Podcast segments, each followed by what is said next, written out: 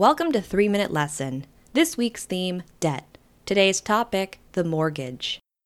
Borrowing and repaying goods, services, and later money is a practice that predates modern society.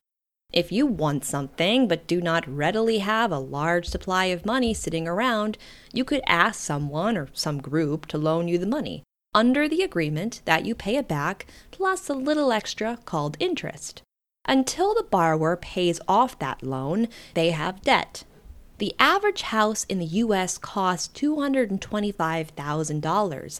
Most people do not have that lump sum to buy the house outright. So they do what most potential home buyers do they apply for a mortgage. A mortgage is just a loan on real estate. The lender, such as a bank, agrees to front the cost for the buyer with a repayment plan that can last for 10, 15, or 30 years.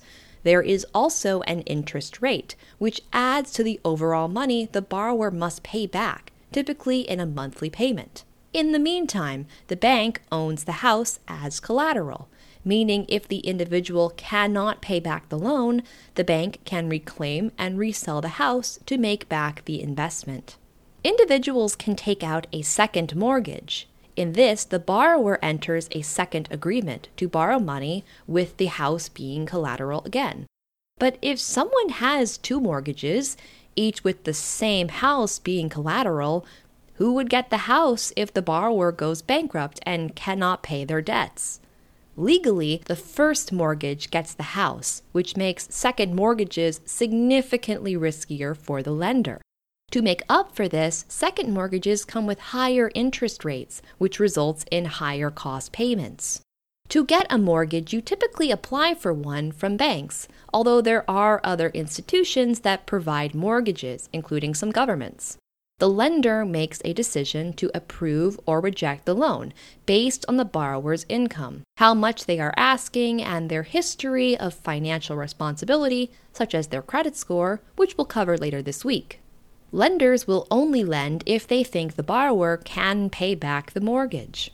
Historically, providing mortgages with good interest rates have shaped modern society.